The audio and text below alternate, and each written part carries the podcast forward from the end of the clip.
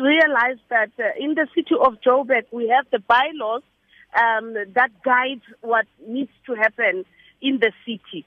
So people shouldn't just wake up in the morning and decide they want to go sell anything or do any business in the city without uh, engaging with the city or finding out what are the right things to do. When you need to get a stall in the city, you have to go to um, the city and, and apply so that they can give you a stall where you can operate.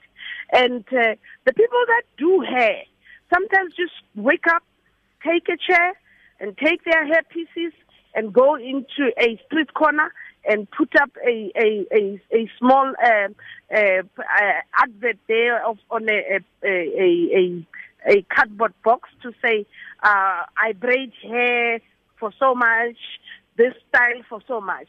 You can't do that. Sometimes they're sitting in front of um, areas where people um, are selling food.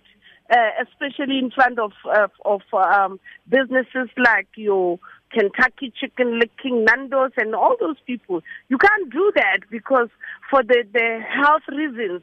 When you're doing hair, and then the hair obviously will fall out, and then it will uh, fly into other people's uh, businesses.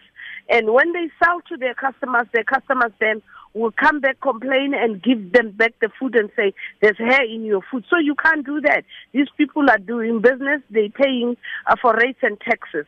So you can pay for a stall because you can afford a bigger plate, which will not cost you a lot of money in the city, and then so that you can be able uh, to do your business.